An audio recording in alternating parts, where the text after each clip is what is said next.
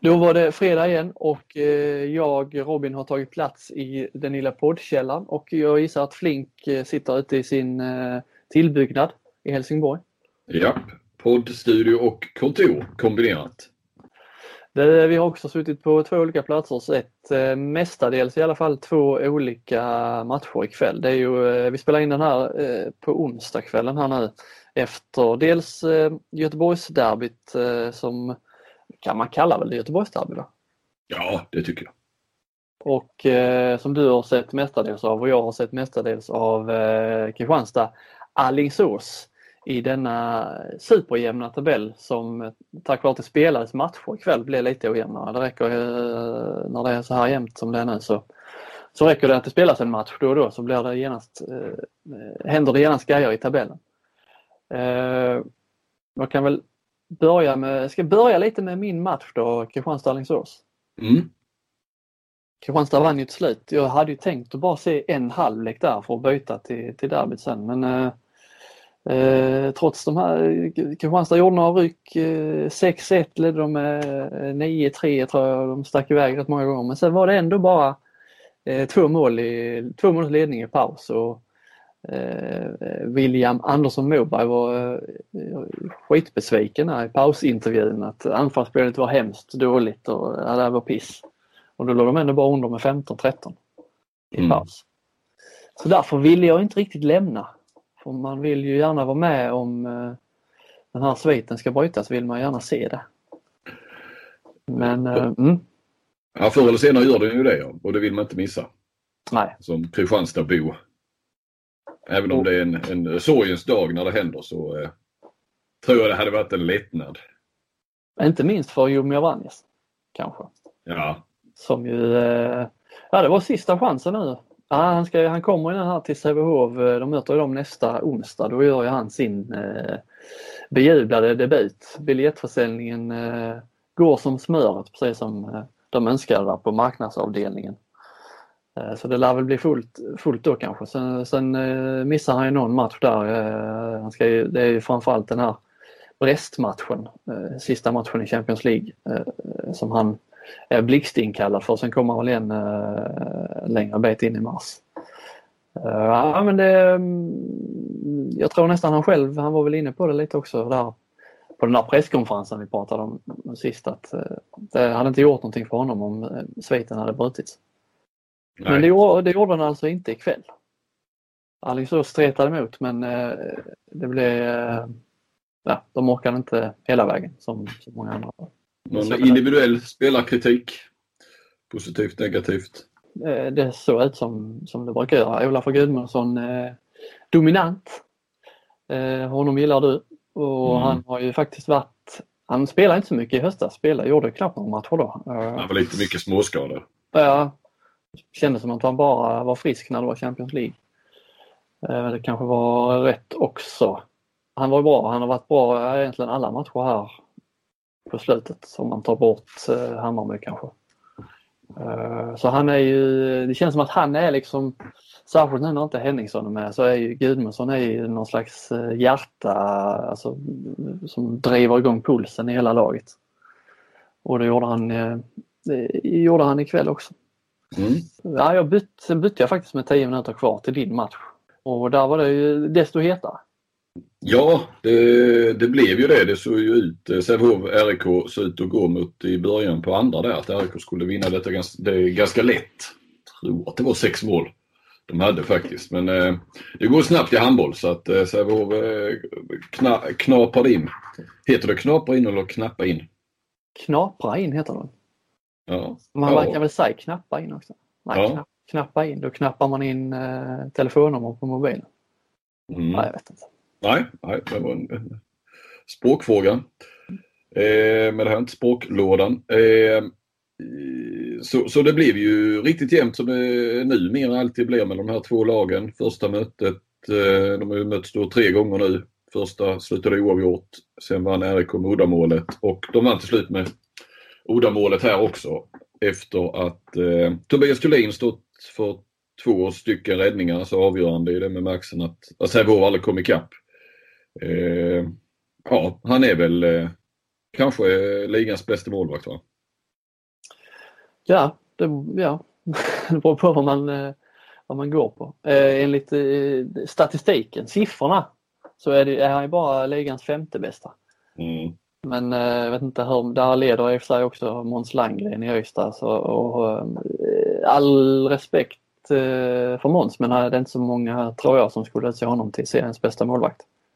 Nej, nej precis. Va? Och men tar man in så... allt eh, med ålder och talang och, mm. och statistik och lägger ihop allt så, så eh, är vi väl ganska eniga att han är, är nummer ett.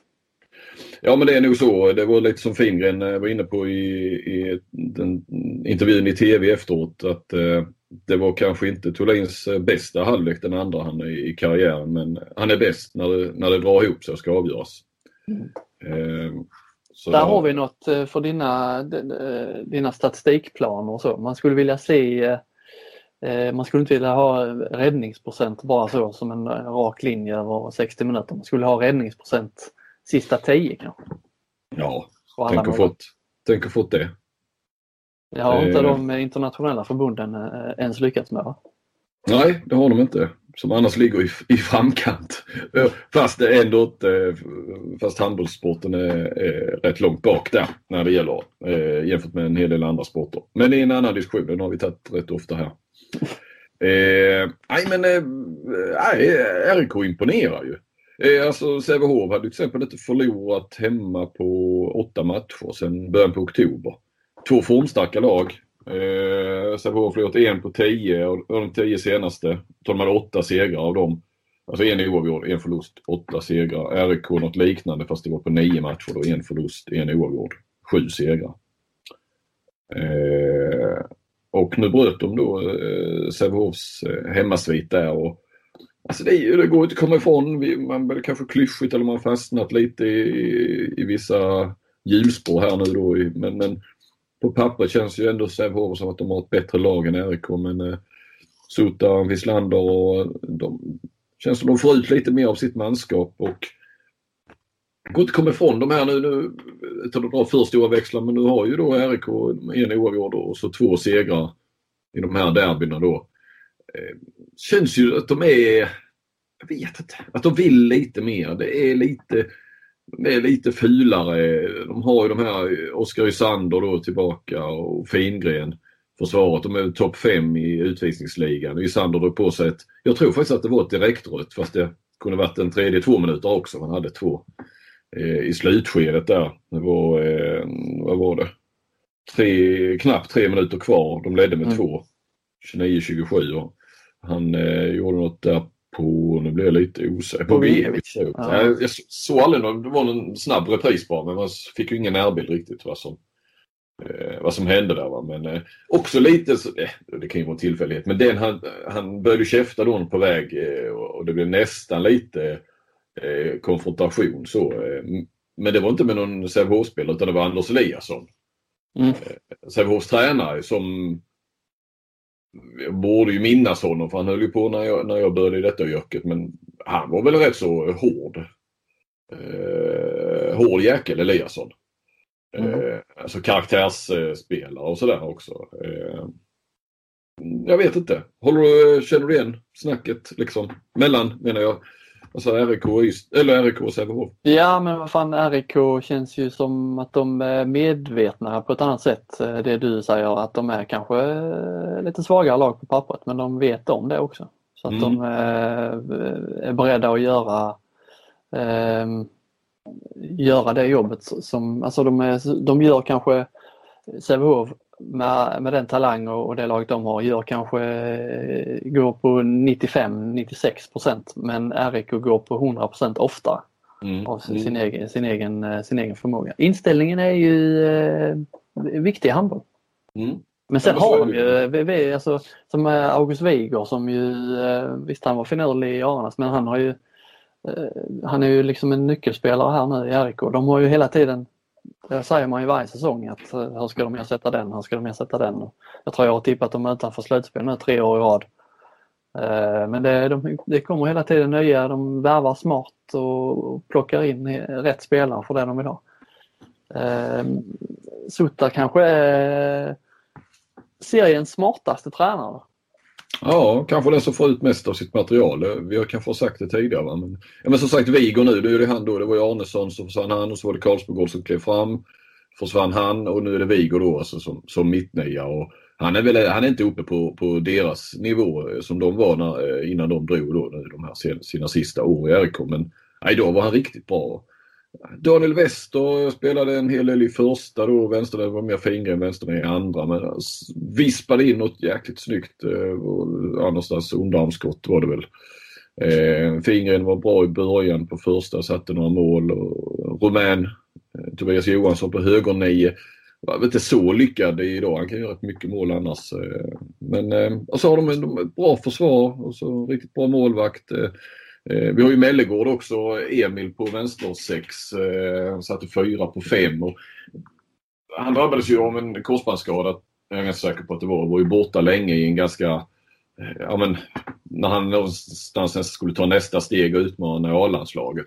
hade han inte åkt på den så tror jag han hade varit, eller om till och med jag vet inte, var han med i det här talangprojektet landslaget hade? Jag vet inte. Det är rätt så, det var, de var ju lite fler förr. Nu är de nere var på tre, fyra stycken med Alfred Jönsson och Klar och Thulin och Jack Turin. Jag tror bara de är fyra.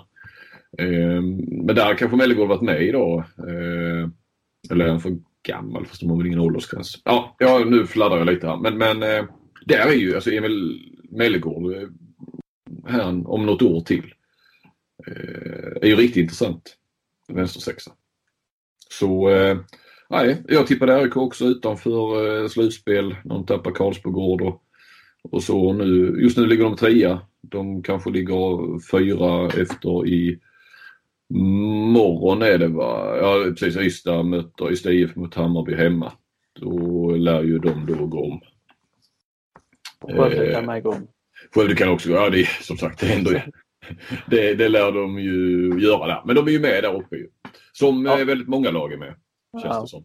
Ja, om vi pratar bottenstrid sist så eh, man kan inte ska prata toppstrid, ja, men om man tar bort Kristianstad så är det ju toppstrid för det är ju Ja, i, i, I talande stund så skiljer det då två eller fyra poäng mellan tvåan och, och sjuan. Och, eh, jag vet det, inte det, det lär du göra efter eh, ja, det, kom, också. det kommer du att göra oavsett. Precis. Eh, nej men vad fan, det skulle ju behövas någonting.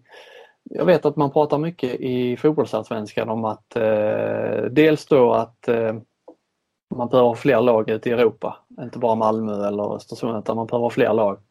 Samtidigt då som eh, de, hade ju, de har haft en eh, ganska hyfsad publik Eh, en publikutveckling de senaste åren och, och det kanske beror på just att eh, det inte är ett lag som är givet, eh, given seger utan att det har varit så många, många vinnare de senaste åren. Att det hela tiden känns jämnt och att vilket lag som helst kan vinna. Eh, eller det, det är många lag som kan vinna allsvenskan i alla fall. Att det liksom har bidragit till att det finns en eh, spänning och att det liksom drar publik i sig. Här är det ju, i handbollen är det ju nästan så men där är bara det att Kristianstad är liksom eh, lite för överlägsna. Just att det är så här jämnt, jag tycker nästan att det är, det är inte så bra för att det, det är kul att det är jämnt men det skulle varit eh, jämnt längst upp i toppen också. Ja, eh, och sen har ju ändå handbollen sitt slutspel som, som ändå, alltså lag 1 till 7 är väl helt klara. Ja, lag 8 också är klart. Ja, och i teorin så blir de väl nästa omgång här nu. Mm. Eller på fredag va. Möter eh, Lug i Önnered. Då går de upp på 28 poäng om de vinner den. Ja, eller de är ju, förlåt. 8. Ja, jag orkar inte räkna nu. nej, det är de ju inte. Men, men, nej. nej men det, det, är de ju. I praktiken är de det. Ja. Ja visst, men slutspel det känns ja, det, det, kommer vi inte ifrån nej, att det är slutspel. Men, men, men att vinna serien känns... nu, alltså, som Kristianstad har varit så jäkla överlägsna så många år. Så jag håller med om att det hade varit en kul kamp ändå. Även om slutspelet finns kvar så hade det ju varit en... Eh, för det är ändå något, det är något fint att vinna en serie. Ja, och jag tror ändå att det hade varit eh, så att det hade varit fyra, fem lag som är lika jämna som de här lagen är nu, 2 till, 2 till 7. Att, de, att det är de fyra i toppen som är så jämna. Det hade inte gjort mig någonting om, eh, om det, att det här hacket som vi nu ser mellan eh, Alingsås och Lugi, att det är sex poäng där eller vi ser åtta poäng hack mellan eh, Lugi och Guif under, under slutspelsstrecket. För mig hade det hacket gärna fått vara lite högre upp i tabellen och att eh, det istället hade varit jämnt om första platsen. Mm. Ja, jämnt om första platsen, jämnt om eh, sista slutspelsplatsen. Ja, precis. Det här är ju, det här är ju tråkigt som vi har det nu. Ja, precis. Lag 1 till 8 klar och seriesegern är klar. Ja, och det, det här är liksom siffror med på att där är liksom inget lag riktigt som Många pratar om att nu vill vi utmana Kristianstad, nu vill vi göra det, nu ska vi göra det. Men det, det, man, det har ju varit så rätt många år. Malmö var ju nära som tusan i fjol men det var kanske det året också. Mm. Uh, för i år har de liksom, det är inget lag som, trots att Kristianstad tycker jag har blivit sämre i år så är det ju inget lag som är, är närmare utan det är väl snarare att de andra lagen har tappat ännu lite mer. Mm. Mm. Tyvärr. Men ja. um, jag ska bara gå tillbaka på tal om RIK. När jag kände det här att, att, med, att de spelar lite fula och så, så och jag kollade ju då att Fingren och Ysander ligger i toppen på, eh, på den individuella utvisningsligan. Så kollade jag krävdes ju lite eh, såklart lite klickande i, i eh, statistiken på handbollsligan. Eh, och, och den finns, finns ju såklart inte bara lätt att se då utan man fick ju hålla på och klicka in på varje lag och, och så vidare och skriva upp och sådär. Men eh, får se hur många, eh, alltså många utvisningsminuter lagen har. Och eh, tyckte det var lite intressant. RIK har ju då 95, eller inför den här, för det gjorde under matchen så dagens match var inte inräknad. De hade alltså 95 två minuter. Det var de tvåa med överlägset flest utvisningar. Var rätt så överraskande IFK Skövde på 107. Och nästan lika överraskande längst ner på minst antal två minuter Malmö på 61. Mm. Skiljer alltså 46 stycken två minuter vilket är 92 minuter. Eh, mellan Malmö och Skövde. Jag hade nog Malmö som större överraskning att de drog på sig mm. så lite utvisning. Mm.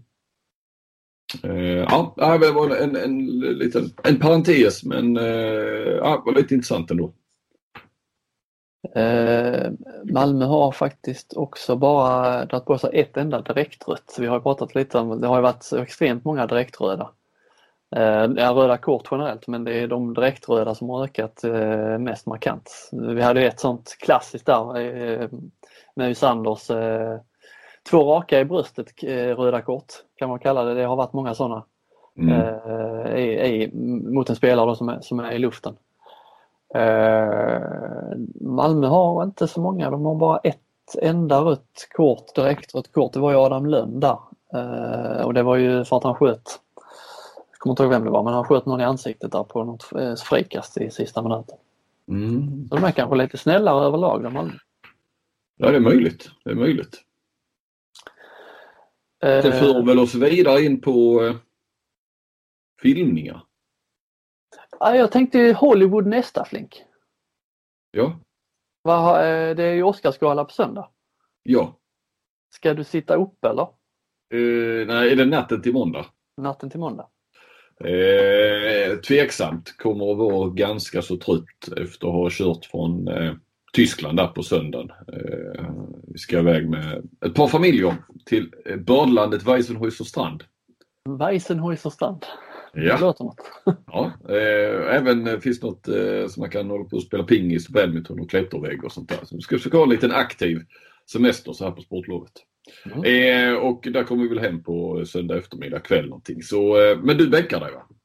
Det gör jag. Mm. Det är tradition. Då har, då har du ingen favorit så eh, vem som borde vinna bästa film och så här? Eller? Nej, det har jag inte. Jag såg eh, på bio senast såg jag, eh, den är väl nominerad, vet inte om årets film, men eh, heter den Vice? Ja, den är nominerad faktiskt som bästa film. Mm, den har jag inte sett. Nej, nej. Var den 5 plus? Ah, det krävs, krävs mycket för 5 plus. 4. Mm. Mm. Handlar ju om tappade namnet här. Men han var ju alltså eh, vicepresident till, till Bush, va? Ja, den, den yngre, George Bush den yngre. Eh, vad hette han då? Dick Cheney va? Dick Cheney. Ja, ja precis. Eh, ja, det, det handlar om honom. Eh, ja, den var, eh, den var bra. bra. Hårdvinklad säkert, men bra. Mm. Ja, jag tror ju att eh, ja, nej, min favorit eh, av de jag har sett så är ju, och det är faktiskt de flesta där nominerade, Black Clans men tyckte jag eh, var väldigt, eh, väldigt bra. Spike Lees. Mm, jag har sett, sett någon ah, ja. trailer. Nej. Nej. A Star Is Born är ju fin och så, bra musik med Lady Gaga. Den var ju hypad där ett tag men jag tror ju att eh, det blir den här eh, Roma som vinner eh, Netflix-filmen eh, Alfonso Cuarón, omhuldad regissör i Hollywood. Så, svartvit så där liksom... Ja. Mexiko va? Ja. sig. Mm. ja. Har du sett den? Eh, nej. Jag ska se den innan söndag. Jag har bara liksom, vet jag det med svartvita filmer. Det är lite större motstånd till det. Ja.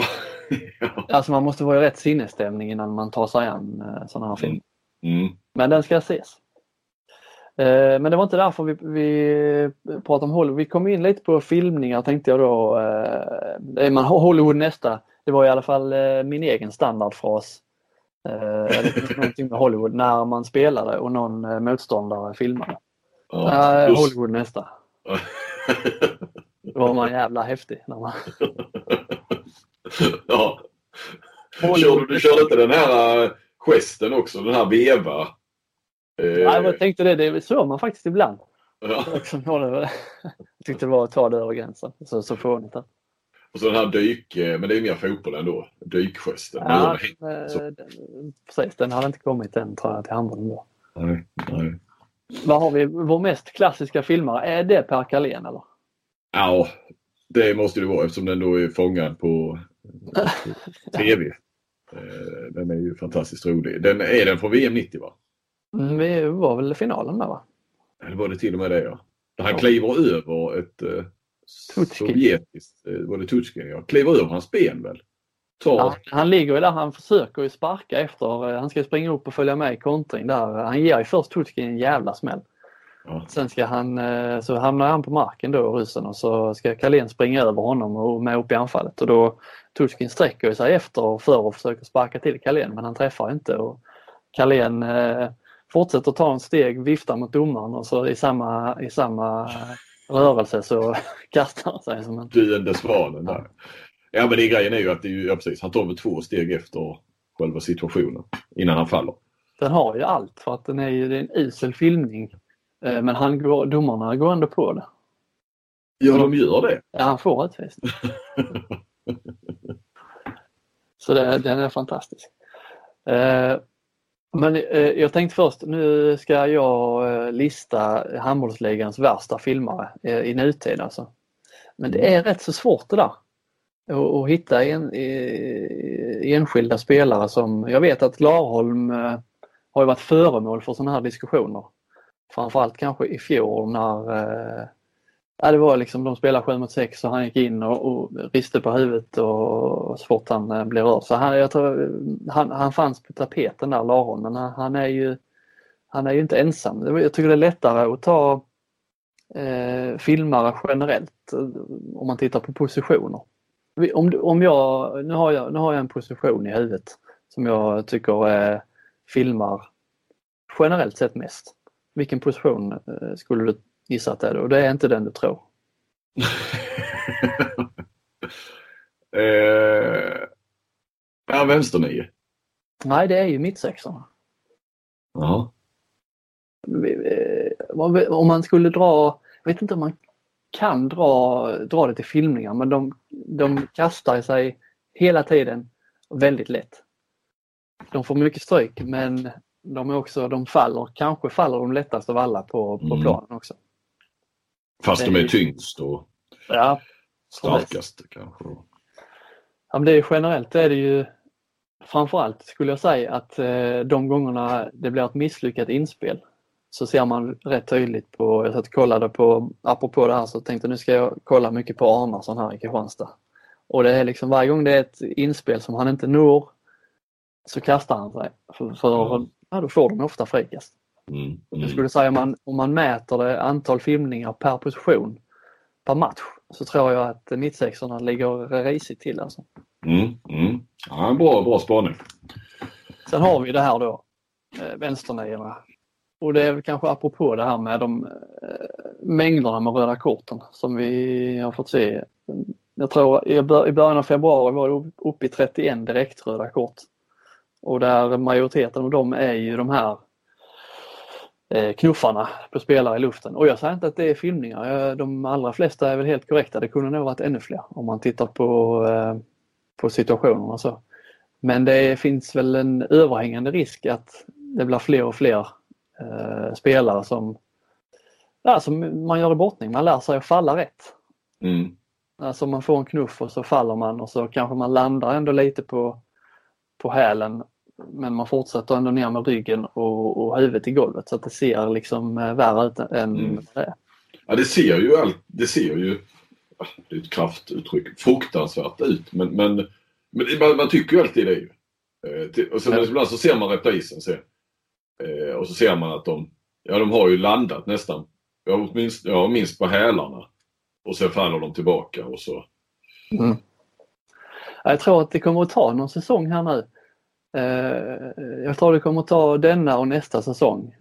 Sen det kommer bli eh, mycket, jag tror det kommer bli röda kort nästa säsong också innan domarna eh, lär sig lite. Alltså de måste också ha en eh, inkörningsperiod. Att de blir ännu bättre på att se när det är rejäla knuffar och när det är spelare som, som, eh, som lägger sig lätt. Jag vet när vi spelade i division 3 i Tollarp då, vi hade en spelare i vårt lag, han var eh, extremt bra på det här falla så att det riktigt dunkade i golvet. Alltså varje gång. Jag vet inte hur många, säsong 1 då var det inte så mycket röda kort, det var inte så hårt, eh, hårda direktiv på den tiden. Men det var utvisning efter utvisning. Nästa säsong, det, var, det är samma domare som dömer där i den mm, divisionen. Mm. Så de, de lär sig eh, spe, vilka spelare också. Nästa säsong fick han inte en enda utvisning med sig. Det var då liksom bara upp, upp på benen. Jag tror att någonstans där i inledningsskedet är vi nu i handbollsligan att eh, jag tror inte domarna har blivit riktigt, de är inte riktigt vana vid att spelare faller så mycket som de gör nu. Och jag tror inte, alltså det är en eh, korrelation av allt där att spelarna, visst knuffarna finns där, spelarna eh, börjar inse det och, och lägger sig lite mer än vad de brukar. Mm. Och så kommer det ta lite tid. Men äh, Bogojevic är jag inte beredd att kalla filmare ikväll men jag tycker kanske inte att det är det klaraste röda kortet vi har sett. nej, nej, inte heller det lilla jag såg så av det. På jag hade svårt att se vad som egentligen hände där. Men eh, nej, det var inte heller intrycket jag hade. Sen är inte de värsta filmningarna, tycker inte jag de, de här 9 spelarna som får en knuff och lägger sig lite efter. De värsta filmerna är ju ändå de där man går in eh, i typ eh, andra faskontringar när en spelare går in, bara ställer sig. Eh, ställer sig precis vid en anfallsspelare som får bollen och så kastar ja. sig försvarsspelaren. Mm. Du vet mm. vilken situation? Ja, ja, ja. Oh, ja. Oh, ja. Där försvararen kastar sig ja. Ja. Och vill ha ja, foul. Ja, ja. Mm. Och det är ju liksom, anfallsspelaren kan ju till och med stå stilla när han får bollen och ändå så flyger försvarsspelaren så. Det är liksom, det tycker jag, det är, och där är det, finns det ju många syndare alltså. Kommer, du, kommer vi få namn här nu? Kommer du ha en lista på de värsta filmerna? Nej, du kör position mer eller mer situations? Ja, jag kommer tyvärr inte ha några namn. Men jag, jag ska jobba på det under resten av säsongen. ja, så får vi en svarta... Alla, ja precis, du ska göra en svart. Alla som lyssnar kan gärna hjälpa mig med situationer så, att, så kan jag peka ut. Tar jag på mig eh, Du kommer ha din egen svarta bok där. Jag hade min under VM. Det blev bara ja. ett namn men det kommer bli fler i din. Ja. Ja men under VM så, så vi pratade med Mersa där och uh, Mattias som dömde VM. De var också inne på det här med spelare som hjälper domarna inom uh, citattecken. Att att det är mer och mer sånt. Eh, spelarna kastar sig för att få eh, offensiva fauler eh, med sig. Liksom. Mm. Eh, det, det, tycker jag är mer illa om än eh, de här mer hjälpa till situationerna när man får knuff. Mm. Mm. För då finns det ändå ett regelbrott i grunden liksom, som man ändå gör tydligare på något sätt. Ja, och det är väl lite som man pratar om liksom för, ja, allting kan ju sägas vara förstärkningar men det är väl lite mildare variant av filmning, är väl en förstärkning. Alltså där man ändå får, ja det skulle ju varit minst frikast. Eh, mm. Ändå. Det är lite så som i fotbollen alltså. Det är kanske anfallarens, alltså försvararen får göra rätt mycket mot en anfallare och det är anfallarens enda sätt. Jag vet Laul, eh, min kollega, har ju drivit det där rätt hårt. Att, eh, det är liksom den chansen en anfallare har. Att visa hur mycket man får utstå på något vis. Att man, mm. eh, man hade kanske kunnat stå men man lägger sig. Precis. Ja.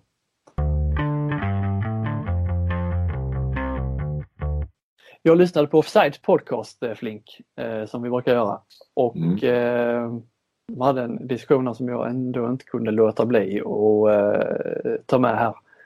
Eller jag lyssnade på Offsides podcast och eh, Offsides podcast hade lyssnat på eh, Nordgren Epstein i P1, eh, radioprogrammet. De, där de hade pratat om eh, hur fotbollsspelare egentligen hälsar på varandra, hur de tar i hand, hur, hur det har förändrats, det sättet eh, genom åren. Eh, det börjar ju med, som i alla idrotter, man, vanlig, vanlig hälsning, man tar varandra i hand, goddag, hej. Eh, men de menar då att det här har förändrats i framförallt i fotbollen där man gör den här eh, lite högre Armbrytnings... Eh... Ja, så sa de, armbrytningsgreppet. Mm. Mer av en high five situation. Ja. Som man ju ser hela tiden i fotboll. Eh, det pratade de lite om när, när det har förändrats och vad som har hänt där, varför det blev så. De var inne på lite att det var eh, kanske en manlighetsfråga. Eh, någon slags status. Ja, och Schwarzenegger skulle ha in, berättat när han, ja, precis. han var i rovdjur, spelade i Rovdjuret där, den filmen från 87 någonting. Ja. Uh, mm. Och så tänkte jag på, på handbollen såklart. Där, uh, där vi inte alls har sett den här utvecklingen. Den här höga armbrytningsgreppet uh, ser jag, jag vet inte om jag har sett det en enda gång hända i i handbollen faktiskt. Eh, dels kanske det beror på att det finns andra förutsättningar i andra. Det finns ju klister inblandat och eh, man vill kanske inte eh, hälsa så då. Man, det, det, ja, det kletar ner över, överallt helt enkelt. Mm. Men eh, domaren har inte klister så där är ju... Ryan Reynolds här från Mint Mobile. Med priset på nästan allt som går upp under inflationen, trodde vi att vi skulle bring våra priser down. So to help us, we brought in a reverse auctioneer, which is apparently a thing. Mint Mobile unlimited premium wireless. Ready to get 30, 30, bit to get 30, bit to get 20, 20, 20, bit to get 20, 20, bit to get 15, 15, 15, 15 just 15 bucks a month. So, Give it a try at mintmobile.com/switch. slash $45 up front for 3 months plus taxes and fees. Promo for new customers for limited time. Unlimited more than 40 gigabytes per month slows. Full terms at mintmobile.com.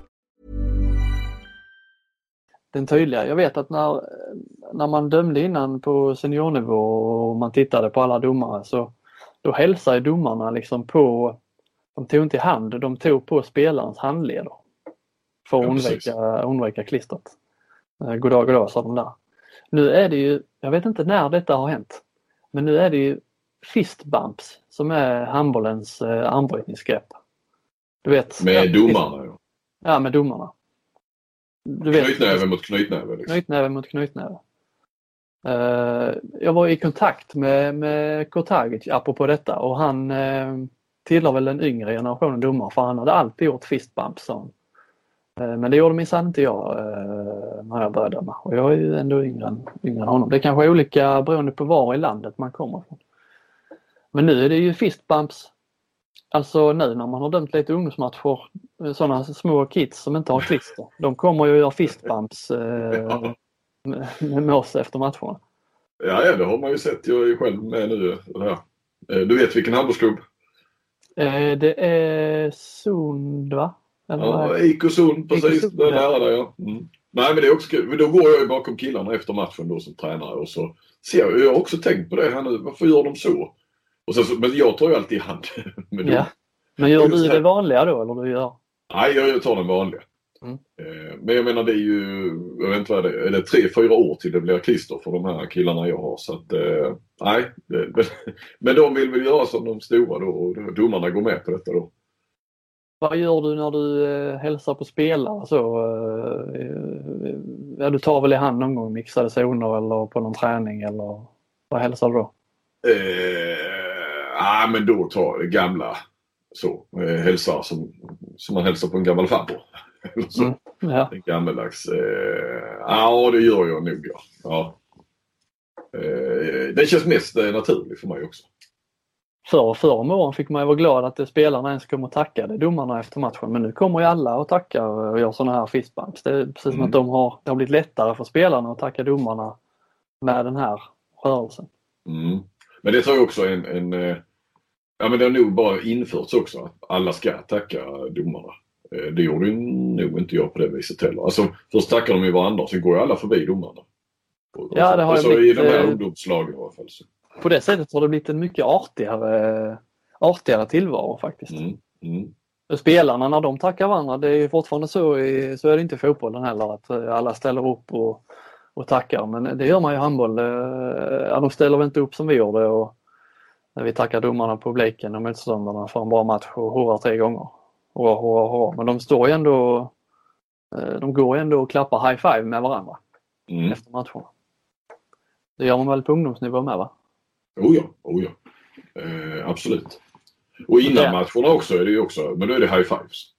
Ja, ja det är det vanliga. Det är inget eh, konstigt grepp. Det är det vanliga, vanliga Mm. high fives. Det är med mycket handboll känns som. Det är Mm. inga, ska inte krångla till eller man ska inte vara cool eller så. Det är bara vanlig tack och hej. Mm. Mm. Ser vi någon utveckling i det här? Eh, Finns det någon fara med Med, med hälsningarna. Ja. Då är vi glada att de fortfarande kör eh, handboll. Alltså att vi, vi, vi vill väl inte, handboll, vi vill inte att handbollen ska gå åt fotbollshållet va? Med de här armbrytnings... Nej, alltså man vet ibland, eh, inte i mixade zoner, men eh, man är ju ibland efter SM-finalerna och gör sån här eh, sändning från, eh, vad heter det, banketten. Mm. Där är det ju tyvärr mycket den här high five Mm. eh, armbrytningsgreppet. Då märker man att då spelar lite mer eh, av banan är de kanske lite mer fotbollsspelare. Det är mer på planen de, de håller sig till, till fistbumps och vanliga high five. Så det är väl den, jag ser gärna att den utvecklingen fortsätter. Att vi håller oss till det. mm. Vi är ju på gränsen till stockkonservativa väl i den här podden kanske emellanåt. ja, kanske. Ja. Eh, nu ska vi byta ämne helt Flink. Du eh, tog ju upp i förra podden att eh, vi gärna vill ha lite förslag på kultspelare och jag såg på din, eh, på din Twitterförfrågan att det har rasat in svar. Ja, det rasslade till rejält, det får man lov att säga. Och, eh, det gjorde ju att man eh, blev också, alltså man får man det gensvaret blir man ju rätt eh, taggad direkt. Du ville skriva en bok helt plötsligt.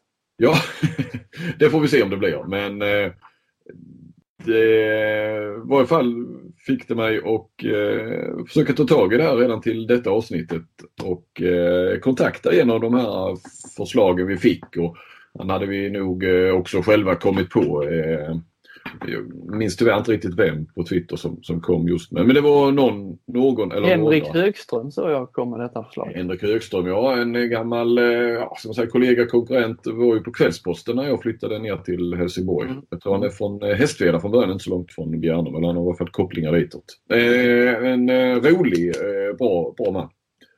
Mm. Eh, det, var, det var han som hade...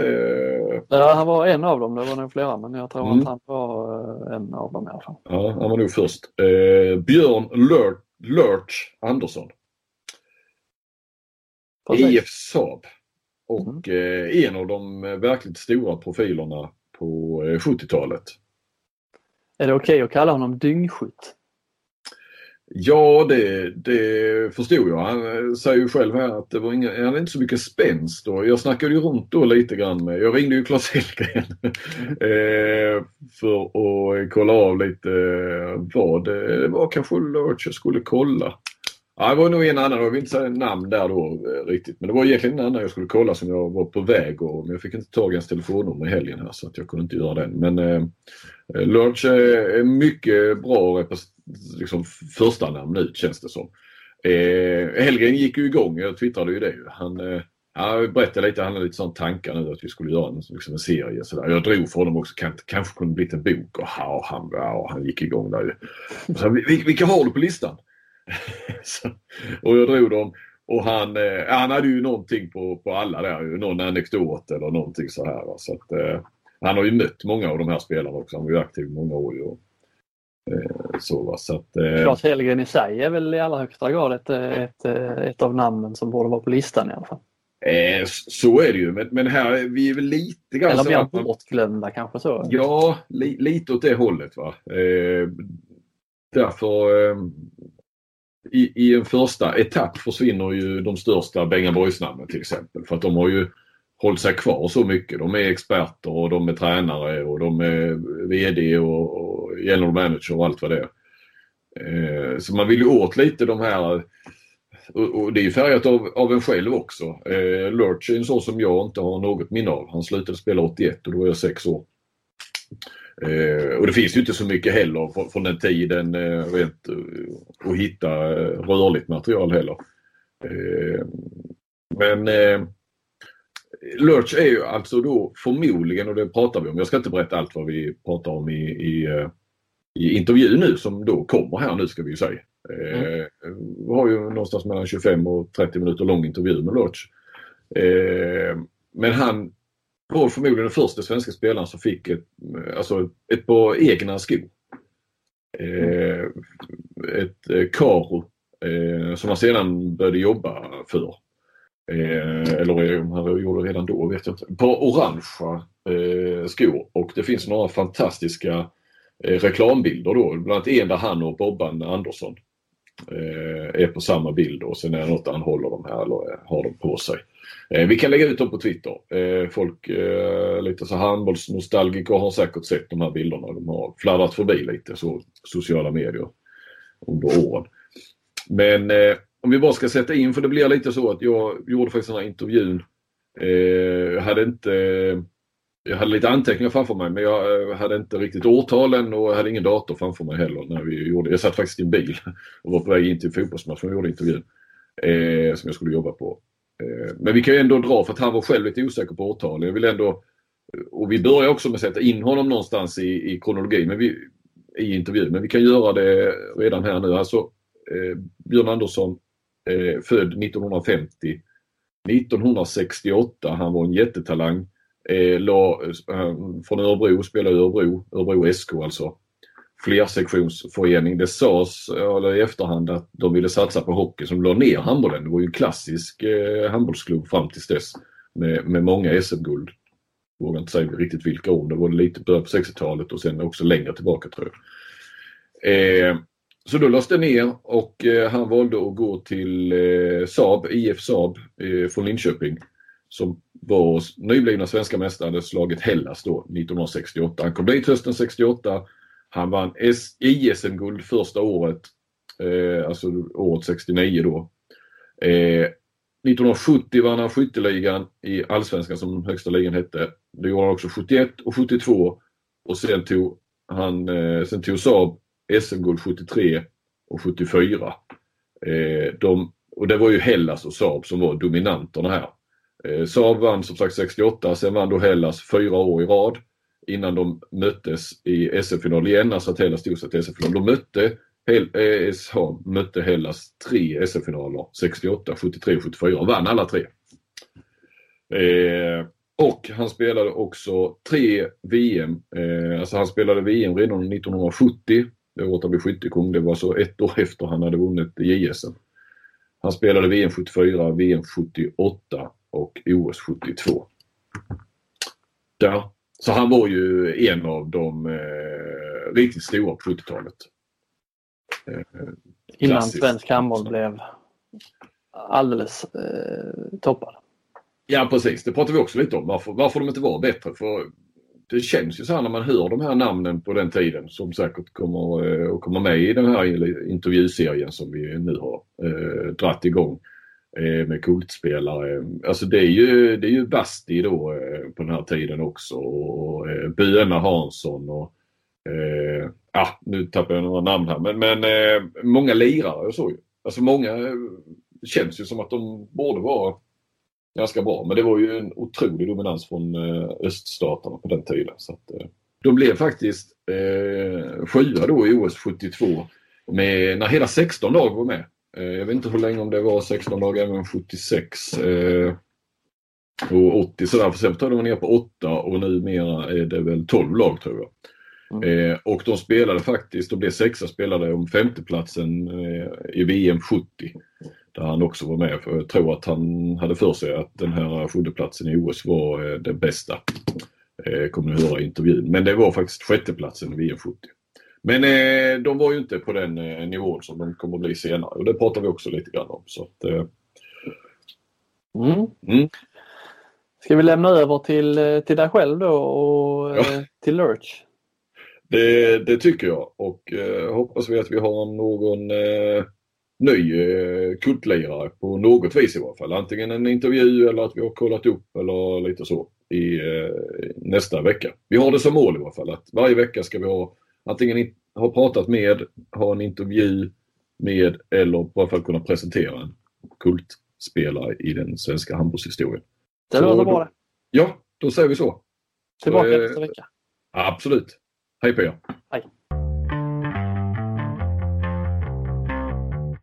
Ja, Björn Lurch Andersson. Ska vi sätta in dig i något sorts historiskt sammanhang så är du född 1950 eh, va? Jajamän. Och eh, började i Örebro med handboll. Började i ÖSK Örebro ja. Ja. Men då eh, la de ner precis när du mm, närmade dig seniortiden va? Ja, de la ner sin handbollssektion när jag var 17 år. Ja. Och eh, då flyttade jag direkt eh, ja, till kommande säsong till Saab då i Linköping. Och där blev det succé. Du gick, gick du rakt in i A-laget? Ja, och jag, jag fick börja i A-laget eh, ja, första säsongen. Och dessutom tog vi junior-SM samma år som jag kom dit. Och du var med där också ja? Jag var med där också ja. Men när eh, tog inte Saab ett SM-guld där då? Eh, eh... De hade tagit SM-guld innan jag kom. Det är alltså året innan jag kom. Ja, ja, ja. De tog väl det ja, precis. Ja, ja. Och sen kom du och sen så eh, vann du eh, skytteligan tre år i rad va? Ja, jag har inte riktigt koll men jag, jag, ja det var det säkert. Ja, jo men det, det tror jag att det var. Och, eh, och sen tror jag efter de tre raka åren, det var då ni tog SM-guld. För det var väl Hellas eh, som vann där när du kanske vann skytteligan. Det var väl Hellas och Saab som fightades om det va? Det var, ja, det var vi och Hellas som, som eh, fightades. Och, eh, det måste ha varit runt 1972 va? Ja, precis.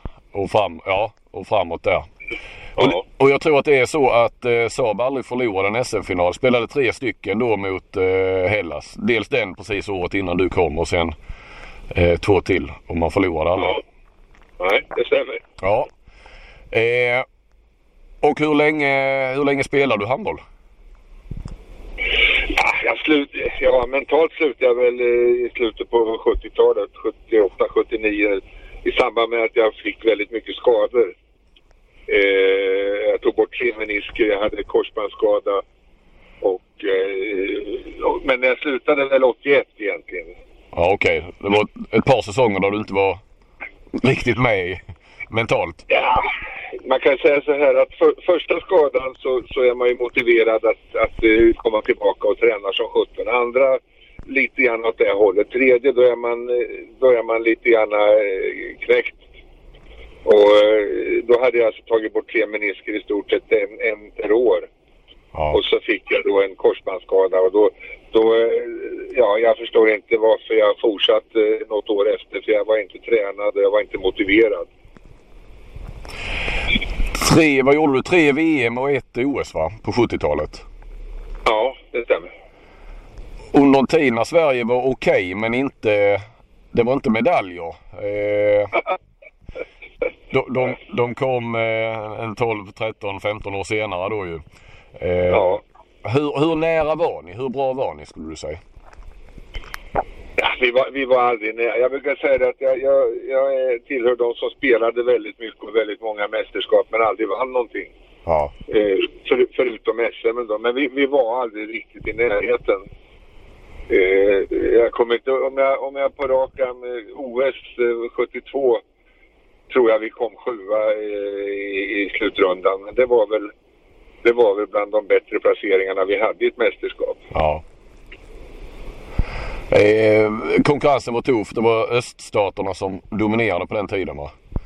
Ja, absolut. Absolut. Har du någon uppfattning om varför, även om du så hade slutat och så, varför Sverige blev bra efter det där sen? Alltså, ja, man, man byggde upp det i 86 var man väl, eh, blev man väl fyra va, eller någonting. Ja.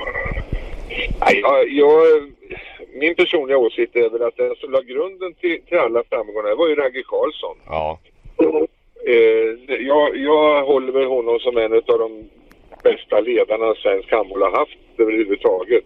Mm. Eh, sen, sen att Benga-Johan tog över och, och eh, ja, förvaltade och förädlade lite grann i, i, i både ja, teknik och, och, spel och hela den biten. Det, det är ju bara plustecken va. Men, men grunden till alltihopa enligt min åsikt det är Ragge. Och det sägs ju, jag var inte med på den tiden, men att man började träna hårdare under Ragge. Eh... Ja, och, och, mer målmedvetet. Han, han kom ju från Frölunda framförallt och det var ju ett litet, eh, så att säga, ett kollektivt tänkande. Mm. Och eh, jag tror att han tog med sig mycket av det. Jag spelade några gånger i ungdomslandslaget ihop med Ragge och han var ju en lagspelare. Va? Mm. Så att eh, jag vill hävda att han, han låg bakom mycket av de stora framgångarna. Inte att förringa Benga-Johan på något sätt men, men eh, det, var, det var nog med Ragge det började. Varför tränade inte ni lika hårt och målmedvetet eller så? Hade det kunnat göra en skillnad tror du? Eller, eller var, var det så långt upp till toppen eller? Nej, nej men visst hade vi, hade vi, jag vet inte vad man ska säga, man kan inte skylla på att det var resursbrist, men jag menar vi hade ju våra jobb och vi hade väl den tid som vi, som vi kunde förfoga över och, och sen vet jag inte om, om ja, om, om vi hade förstånd nog att, att inse att om vi tränar ännu mer så blir vi bättre. Jag, jag, jag vet inte varför vi inte gjorde det. Nej, nej. Eh, du jobbade vid sidan av hela tiden? Ja. Hur mycket tjänade man då eh, ja, med Saab när ni var som bäst och var bäst i Sverige och så, om jag får fråga? Ja, ja. tänkte du på, på ersättning som ja. spelare? Ja. Ja, det, du hade väl en slant för förlorad arbetsförtjänst och så fanns det väl några matchpremier.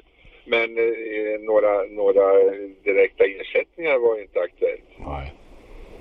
Man hade väl ganska mycket fördelar. Man kunde, man kunde komma loss från jobbet. Man, man eh, så att säga, eh, fick, hade väl en viss förståelse för det man gjorde. Men inte rent ekonomiskt att det låg några pengar i, i plånboken inte. Hur bra var, eh, eller varför var Saab, varför blev ni så bra?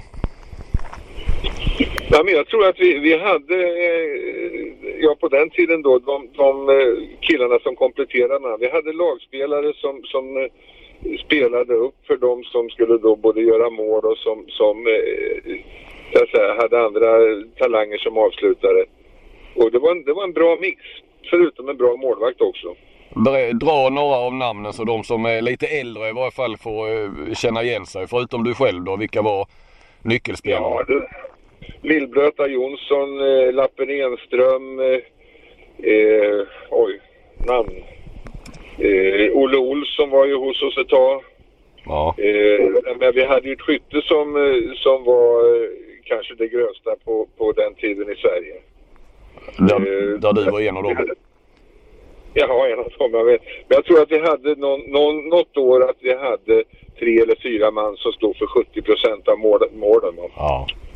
Och sen, sen hände ju, om man nu ska gå händelserna i förväg då, så hände ju det att vi, vi vart ju, jag vart ju skadad, Lillbröta fick ont i ryggen, Lappen slog sönder någon tumme så rätt vad det var så föll ju de där 70 procenten vart ju, vart ju nästan bara 10-15 kvar va. Ja, ja. Så att det, det, vi, vi, samtidigt som vi var eh, starka och tuffa så var vi väldigt sårbara. Ja. Eh, för så var det att ni, bara något år efter att ni hade vunnit SM-guld så åkte ni ur va? Var det inte så? Ja. Ja. ja. Och var det då i det där när ni fick, eh, alltså några av Ja. stjärnorna fick problem så att säga? Ja, samtidigt fick vi, vi problem. Ja. Eh, varför, eh, varför blev du så bra i handboll? Jag var lite större än de andra. Det är väl någonstans där vi hittar smeknamnet också va? Lurch. Fick Ja. du, hur, hur, eh, när fick du det? Och varför? Ja, jag, om jag kommer ihåg rätt så var det på något eh, juniorlandslagsläger nere i Falkenberg tror jag det var mm, man samlades på, på somrarna. Och I samband med det så, så eh, introduceras ju den här serien Familjen Adams. Ja. Och eh, jag vet inte om, om ja, jag har ingen riktigt minne men jag, jag tror att det kommer därifrån att eh, om vi latchar lite med det och så, så vart det, eh, ja, vart ett namn av det. Hur, hur tog du det? För att eh, han var, vad jag förstått så var väl han, eller sett så var väl han, eh, han var väl inte så fager kanske, eller så? Var väl en stor jävel. det blir ganska lika ut. Ja, det visar du självdistans. Men du hade inga problem med det smeknamnet? Inte alls. Nej. Inte alls. Nej. Och det har levt med? Fortfarande gör du det va? Ja, ja, det gör det ju. Inte i den närmaste kretsen, men, men folk som man kanske inte har sett på länge och så vidare, eller som kommer på att, att oj, det var ju han, då, då dyker det väl upp. Men, eh, Ja. nej, men jag har inget problem med det. Alltså, för mig har det aldrig varit något negativt. Nej, nej. Det, det, det har snarare liksom, åh vad kul och sen så, så har det använts. Ja. På den, du var ju en av de stora stjärnorna i svensk handboll. Det finns ju, eh, du fick bland annat en egen sko va? Ja, Karu. Eh, lärt sig? Ja, ja. Orangea. orangea ja. Ja. Har du kvar några av dem? Det har jag. Ja, Ja, okej. ja, ja. hur kan, hur, hur, varför blev det, varför fick du ut brev? Du var ju en av de första då ju såklart. Som, eller kanske den första handbollsspelaren i Sverige som... Ja, jag tror det. Det, det var ju en liten historia runt- det också. För att det var ju samma, det var 72 då när vi skulle till OS. Ja. Så eh, tog man fram den där modellen och eh, sen tog man lite reklambilder, lite annonsbilder på mig och Bobban som också spelade för Karin. Så förstorade man mig och förminskade Bobban och sen så hade man någon form av tema att det inte, storleken betyder inte allt och så vidare. ja, jag har sett bilden. Ja, ja. Ja, du har gjort det? Ja, ja. Och eh, det vart ju lite rabalder där för att det var ju att, att eh, ja, OS var ju på den tiden reklamfritt va. Mm.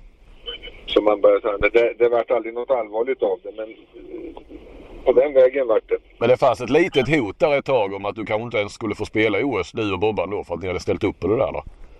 Ja, det vart väl inte uttalat som något eh, ja, formellt hot men, men man, eh, ja, man, man noterade det i alla fall.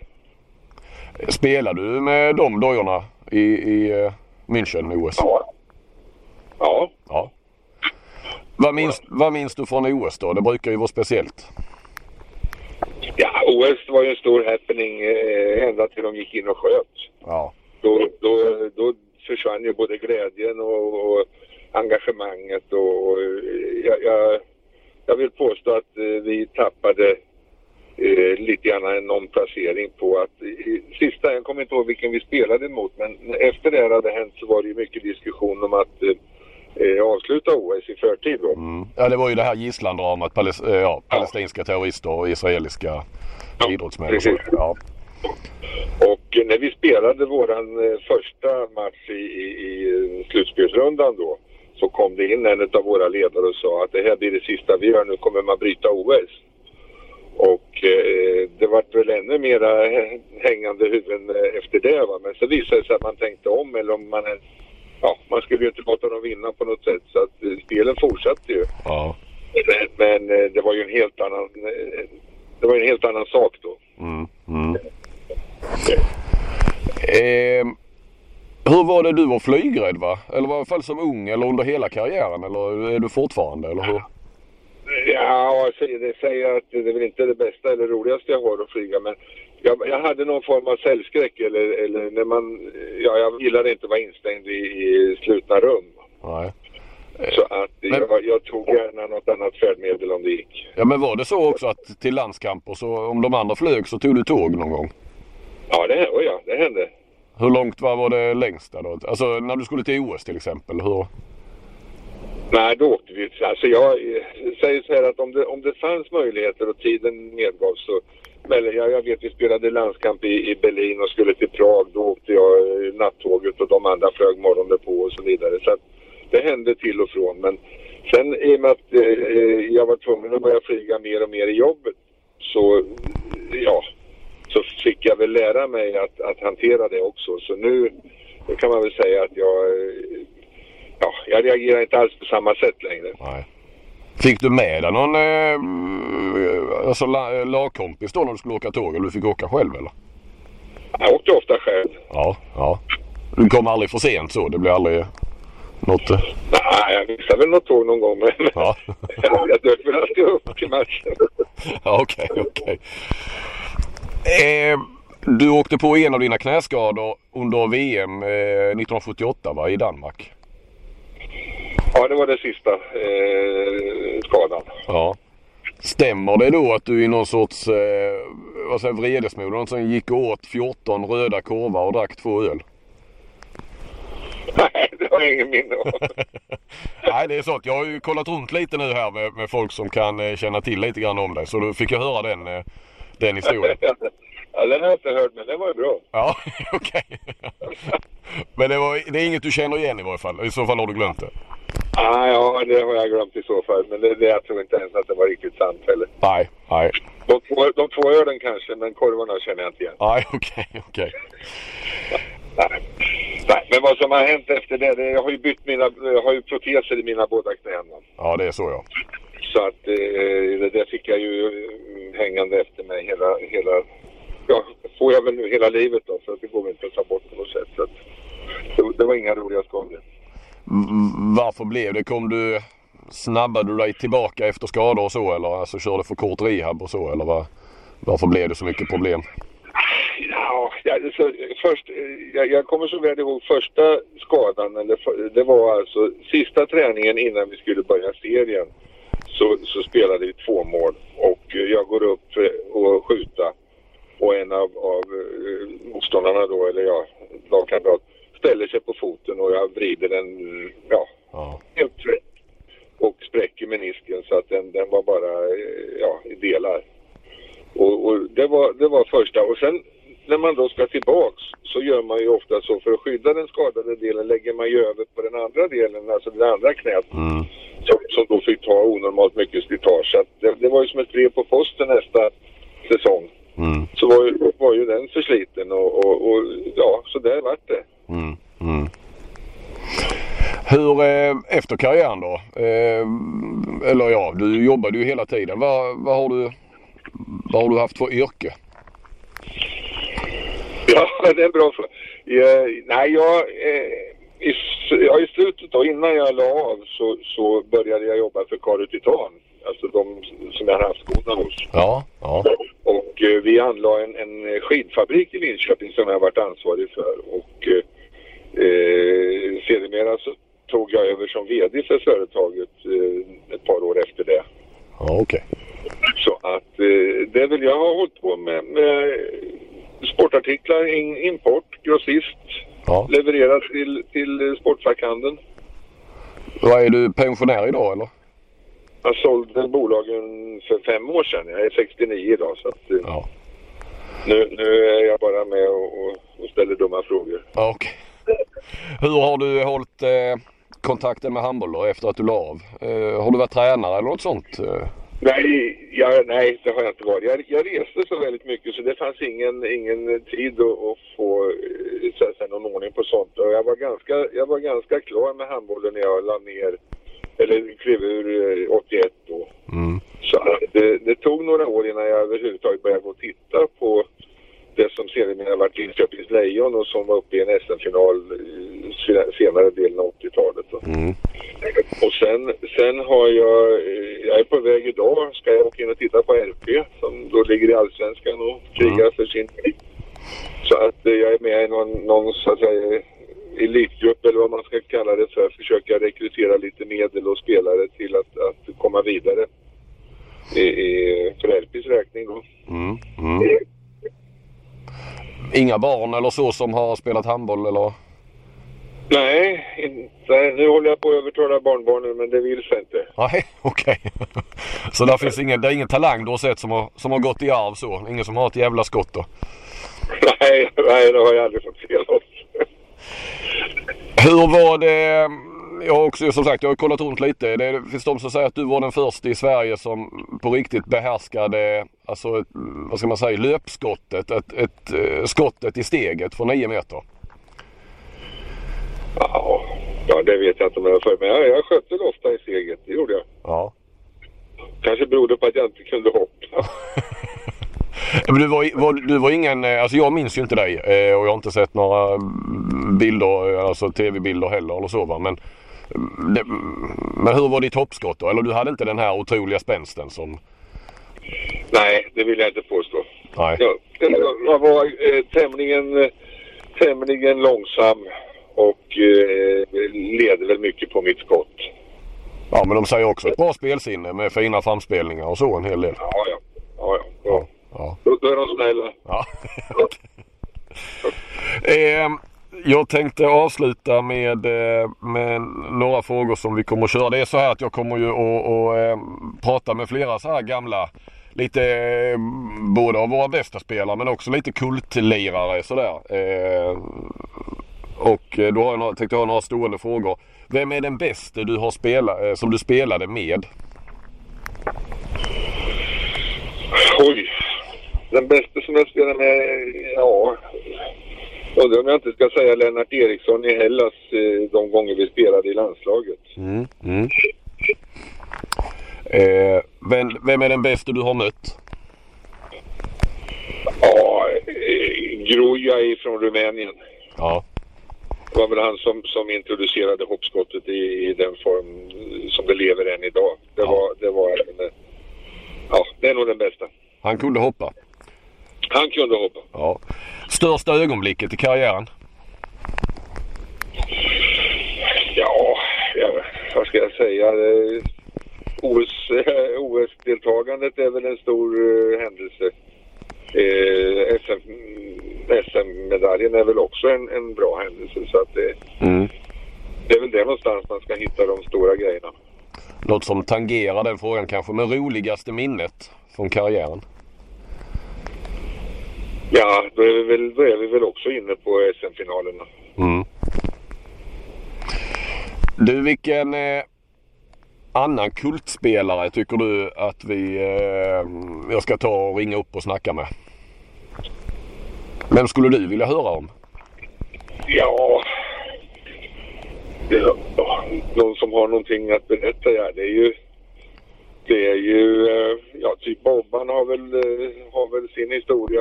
Kurt-Göran Kjell från Ystad till Hellas. eh, Lite bohemaktig eh, bolltrollare.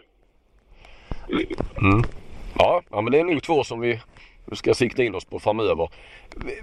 Visst var det alltså min bild lite så av 70-talet att det fanns en hel del lirare då i landslaget. Eh, alltså med, med, med, med Basti och, och eh, eh, Bön. Böna, Böna Hansson, Bobban inte att förglömma. Nej precis. Eh, så kom ju Roma Maskin in. Eh, du, du har ett, ett antal som var eh, ja, som var riktigt duktiga med boll och, och förmodligen, eh, jag vet ju att både Böna och Bobban spelar ju fotboll också var, var ganska framstående i det. Ja.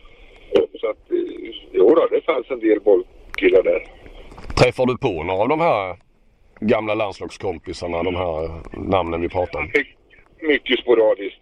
Det, jag gjorde det när jag, när jag, var, ja, när jag jobbade och var aktiv så, så reste jag ju en hel del som sagt. Och det, då hände det väl att jag gick och tittade på handboll när jag var ute eller om jag sprang på någon i, i jobbade i någon sportbutik eller liknande. Så att, det- Men, men nu, nu för tiden är det väl, ja det är ju Saab då som har gamla Saab-killarna har ju sina återträffar och Och där är du med ibland? absolut, absolut. Ja. Fanns det någon, det var aldrig snack om att kunna bli utlandsproffs på din tid va? Jo då, jag hade, jag hade sa- samtal med, med ursäkta mig, med eh, ett par spanska klubbar. Jaha. Och, men, det, det var, men det var alltså inte på samma, utan det, då pratar man sex månaders kontrakt och, och eh, det var det hela. Och, och det var ju under den tiden som man då, dels så läste jag och så, så skulle jag ju försöka ha någonting att göra efter handbollen också som inte, ja, Nej. som inte bara var tillfälligt. Va? Så att det, det vart, vart aldrig några ja, det var aldrig några rejäla eh, förslag och kontakter på det sättet. Men, förfrågningar kom det. Det var väl då det började kan man väl säga när jag la av. Då Ja, började det väl sätta fart. Va? Ja det var väl vad var det, Gilsén och, och Claes Hellgren. Jag vet inte om de var först ut ner till Spanien va? Då Ja. ett par år efter där någonting när du hade lagt av. Ja. Eh, minns du någon av vad klubbarna hette och så? Var det något mm, som man... Nej, jag kommer faktiskt inte ihåg det. Det, det, kom, det, det kom via ombud också så att jag, jag har ing, och det var som sagt ingenting att man satte sig ner och diskuterade för det var aldrig aktuellt. Nej. Nej. Ja, mycket trevligt att eh, snacka med dig Björn. Ja, tack. Ja, Samma. då eh, jag tackar så mycket då. Ja, tack själv. Ja, men- Ha det bra. Tack. Ja. Bra. Hej hej. Hej.